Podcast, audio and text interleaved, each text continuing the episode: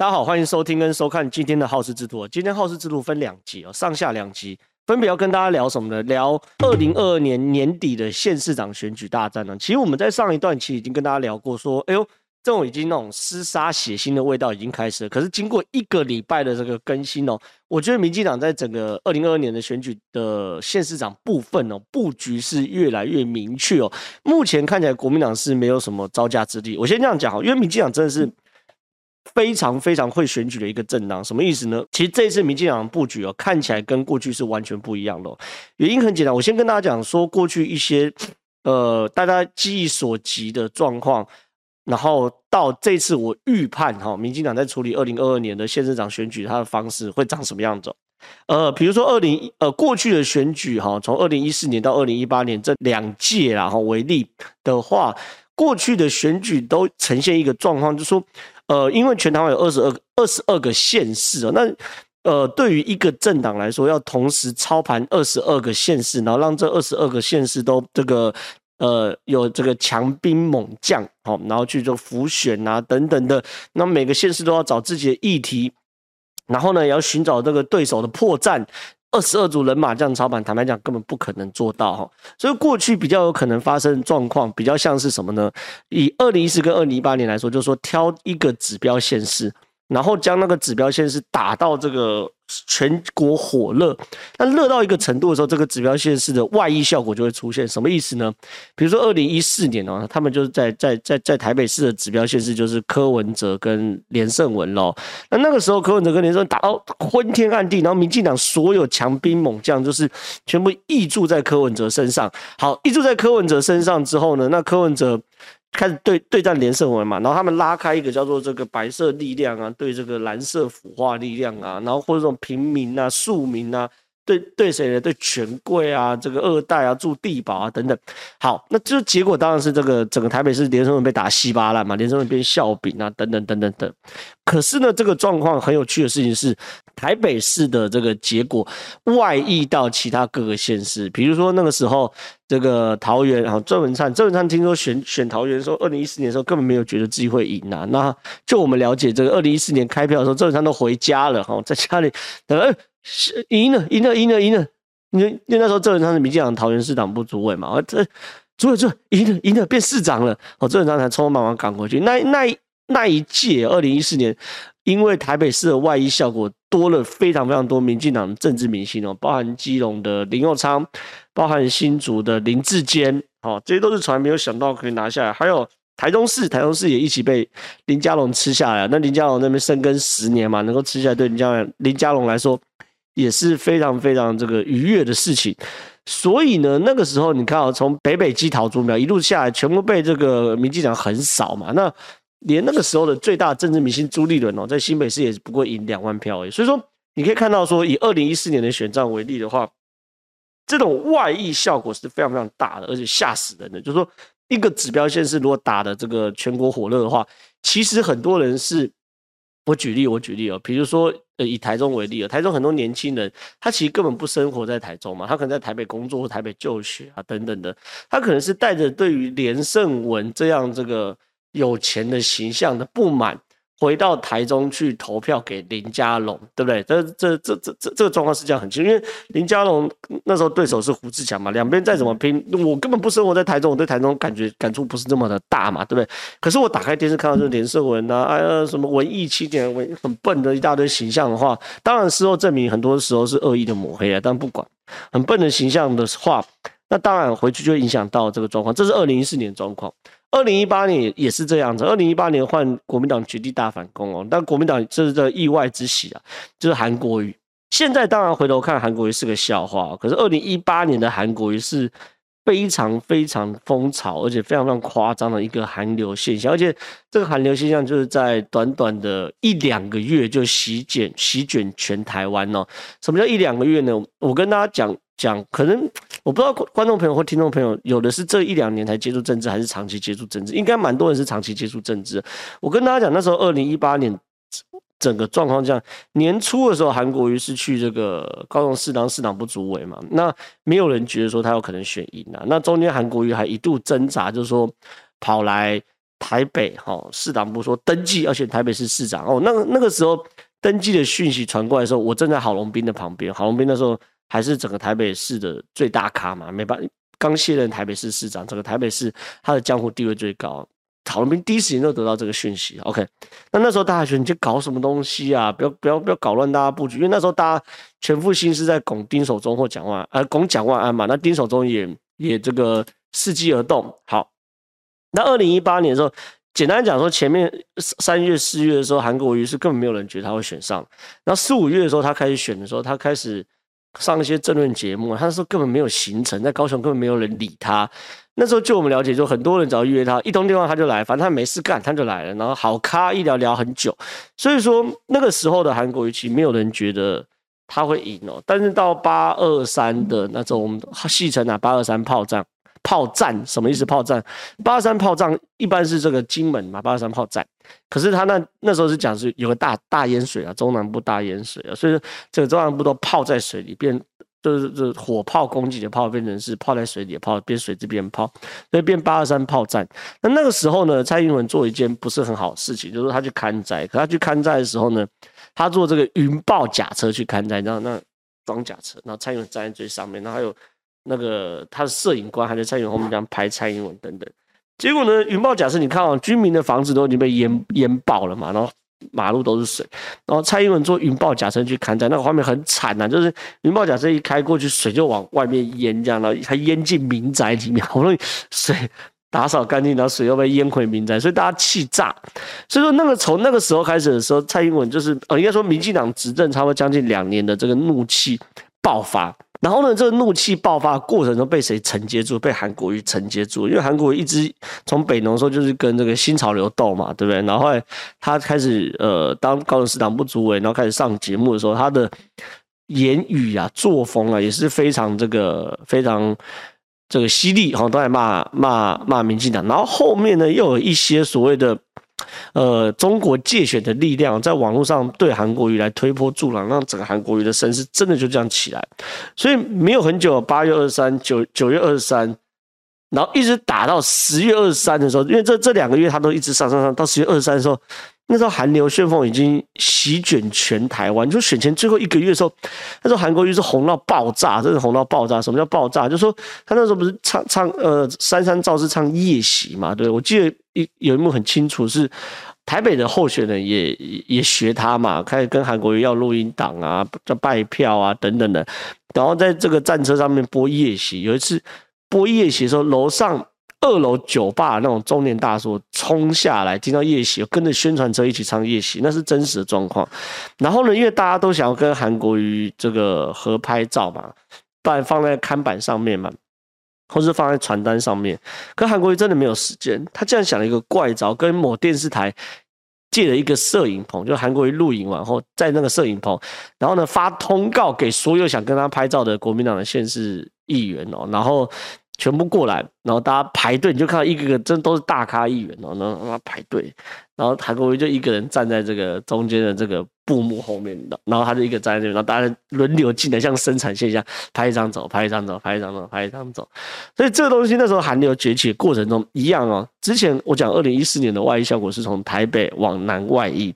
可是呢，这个二零一八年的外溢效果就有点是从南部往北外溢，对不对？所以后来二零一八年国民党选就非常非常好，十四席嘛，对不对？很多原本掉的都拿回来，包含嘉义市啊，黄敏惠把它拿回来嘛，包含这个台中，对不对？原本是林佳龙，后来被卢修也拿到了，然后新北市啊，侯友谊成功把它守下来了，等等等等，然后很多这个地方的议员哦，国民党议员的。的这种气氛都非常非常好，然后就都选上了。好，这东西就是那时候国民党这个的的的外溢效果。可是，可是，可是，可是，今年的状况是什么？二零二二年的状况是什么？民进党一样复制二零一四、二零一八年局吗？哎，我觉得是完全反过来哦。因为呢，二零一四跟二零一八年局都是挑单一指标县市，然后那种大都市、大都会，然后媒体的焦点去打，然后把那个人那个的的结。战战功外溢到其他县市，可现在看起来，民进党采取的是乡村包围都市的模式，完全相反，完全相反，什么意思呢？呃，之前谈的是呃都市去外溢到乡村，那现在变成是乡村外溢到都市。原因很简单啊，我们现在回头看整个台湾的二零二二年大选的格局哦，看起来是没有一个超级明星会来处理这件事情。什么意思呢？因为你如果从六都来看，就指标县市嘛。那台北市的话，晚点谈台北市的细部选情，晚点谈细部选。大概国民党是蒋万安呐，那民进党现在传出很有可能是陈时中等等，这大概都不是那种网红型的这个政治人物。因为你要复制二零一四跟二零一八年的选举的话，你一定要有就是一个很秀去，秀就是作秀秀很秀的这个候选人，这个候选人一定是有非常夸张的言论。然后这言论呢，可以 punch 到很多人的支持者的心，然后他可以煽动，然后他就非常有个人魅力等等，一定要有这样的候选人，你才有可能掀起一股旋风，然后透过这个旋风外溢出去。可是呢，看起来目前啊，这个台北市大概是个很无聊组合，陈时中也不是那种会乱喊乱卡喉兰的人，然后蒋万安是个更无聊的人。好，那新北市呢，侯友宜，侯友宜，如果我是侯友宜的话，你会怎么选？你会选择跟民进党的候选人强对抗，还是说在我们民调领先的过过程中稳稳的选？大概是稳稳的选，那台中市卢秀燕也不是这样的人，那黄伟哲台南、高雄陈其迈大概都是会走那种稳字决，大家就比划比划。那另外一个有可能就是桃园了，桃园目前看起来几个人选，大概都没有什么令人惊讶的网红型的政治人物，所以说你要复刻二零一四跟复刻二零一八年很难，所以。我认为民进党在二零二二年已经定调，尤其是以这一个礼拜的变化来看，它是透过乡村包围都市的状况，什么意思呢？比如说你现在看到民进党对于很多地方有各个击破的感觉嘛，比如宜兰有各个击破，哦，云林哦，苏治芬大战詹丽善嘛，宜兰林陈金德大战林之妙嘛，对不对？然后呢，甚至包含了台中哈林佳龙大战这个卢秀燕嘛，就是说他们看起来更像是说，就是说。透过，因为在综合选区选举过程中，大家对于这个土地正义这件事是特别特别的在意。发现说，哎呦，讲地方派系喜欢圈地这件事情，人民是有感觉的嘛？我我我自己很有感觉，因为我们每天努力工作赚钱，就是就是想买个小房子嘛，对不对？那那如果只是为了想买个小房子，可是人家一圈地圈，我们小房子，哎，不知道观众朋友有没有买过房？两房一厅三十平，你的权状可能才十二平而已，可人家一圈圈圈地就圈圈多少？圈个一两千平，对不对？那你当然是觉得很很很很很不爽啊。好，那我的意思是这样，我的意思是这样，就是说，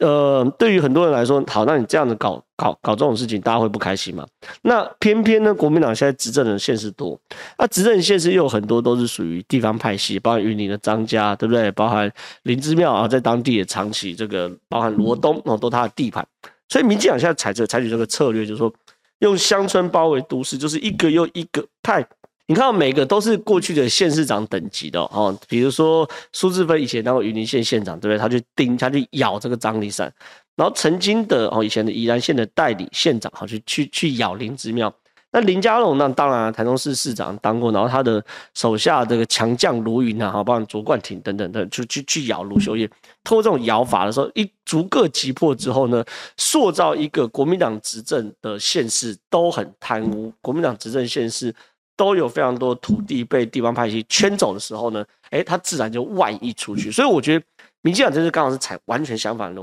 状况来处理这样的选战，所以这样二零二二年选战非常非常精彩。那我先把这种民进党乡村包围都市的战略，我在选前十个月就有些预言。那我们。我们来看我的预言准不准？好，我那那反正我的预言就放在这边，大家随时都都可以回头来看。那乡村包围都市之前呢，我们现在谈一下这个大家最关注的选区，就是台北市。台北市目前呢、啊，看起来国民党是蒋万安是大概八九不离十的。原因很简单哦，因为在我们录影的前几天传出一条消息而已，嗯，应该是礼拜三。我录影的时候是礼拜三，我看一下是几号。传出来一条消息，就是蒋万宴请很多蓝营的民代跟名嘴了，哈。那席间呢，蒋万就透露了这个他对于年后哦要宣布参选台北市市长的这种想望哦，是一月十九号的中午哦，呃，蒋万去宴请这些蓝营的民代跟名嘴，然后一月十九号的下午哦，新闻就流出来，有够有够没水准，他完全就是没有在顾这些的。好，Anyway，那流出来状况就是说，蒋万安这个是是是志在必得啦，然后年年农历年后会宣布。那当然了，我们不会只靠这种独家来判断蒋蒋万安宣布呃会会不会选台北市市长嘛。其实明眼人都看得出来，他在台北市各区都设立了服务站。哎，你那不是你的选区，你去你去别人选区设服务站干嘛？除非你要选台北市市长嘛。然后包含台北市市党部主委也很鼓励蒋万安。然后包含蒋万安自己呢，也在不时的言语中也透露出这样的意愿。所以说，我觉得蒋万安这这次代表台北呃国民党参选台北市，大概是板板上板铁板钉钉呐。那之前有说罗志强也曾经说想要选嘛，对不对啊？就我对强哥的了了解哦，他所谓想要选就是呃一个口头上的造势哦，嘴巴讲讲，嘴巴讲讲。那现在他也可能会放弃，所以说国民党是蒋万安没有问题。那。如果是蒋万的话，就会面临到下一个问题，就是说，如果民众党派黄珊珊出来的话，那蒋万打得赢，在蒋万在黄珊珊分票的情况之下，打得赢这个呃民进党的对手吗？原因很简单哦，因为柯文哲或者说整个民众党支持度你，你你大概会看到，越往南他支持度越低哦。那他支持度最高的地方会落在台北市，因为毕竟有柯文哲的效应，而且柯文哲也是证明过自己在台北市的支持度是两届都赢的哦。所以呢，我举例啊，好，柯文哲假设在台北市最烂最烂有个十二趴，我我我我相信不过分哦，就是估柯文哲在台北市有十二趴的实力，并不过分。那他过渡给黄珊珊，我不要算黄珊珊可以拿到整个台北市十呃十趴选票，甚至八趴票，我就讲黄珊珊会拿拿到六趴的选票好了。那可呃蒋万安有强到保证会领先民进党派来的候选人六趴以上吗？好，这是很现实的数学问题，这是很现实的数学问题。那这个数学问题就会牵扯到说。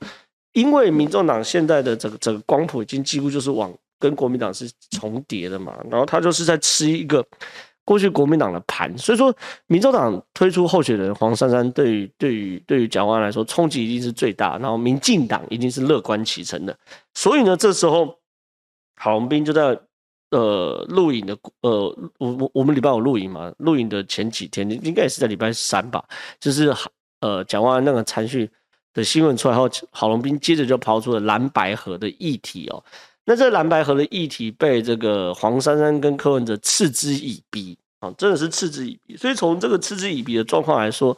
看起来民众党是没有这个意愿去跟蒋万安合的。原因很简单嘛，你要讲蓝白合，不是嘴巴上讲蓝白合就蓝白合，你要拿什么来换嘛？我们谈判 give and take，那你你你要把我黄珊珊的向上人人头给你，那好 give 给你以后，你。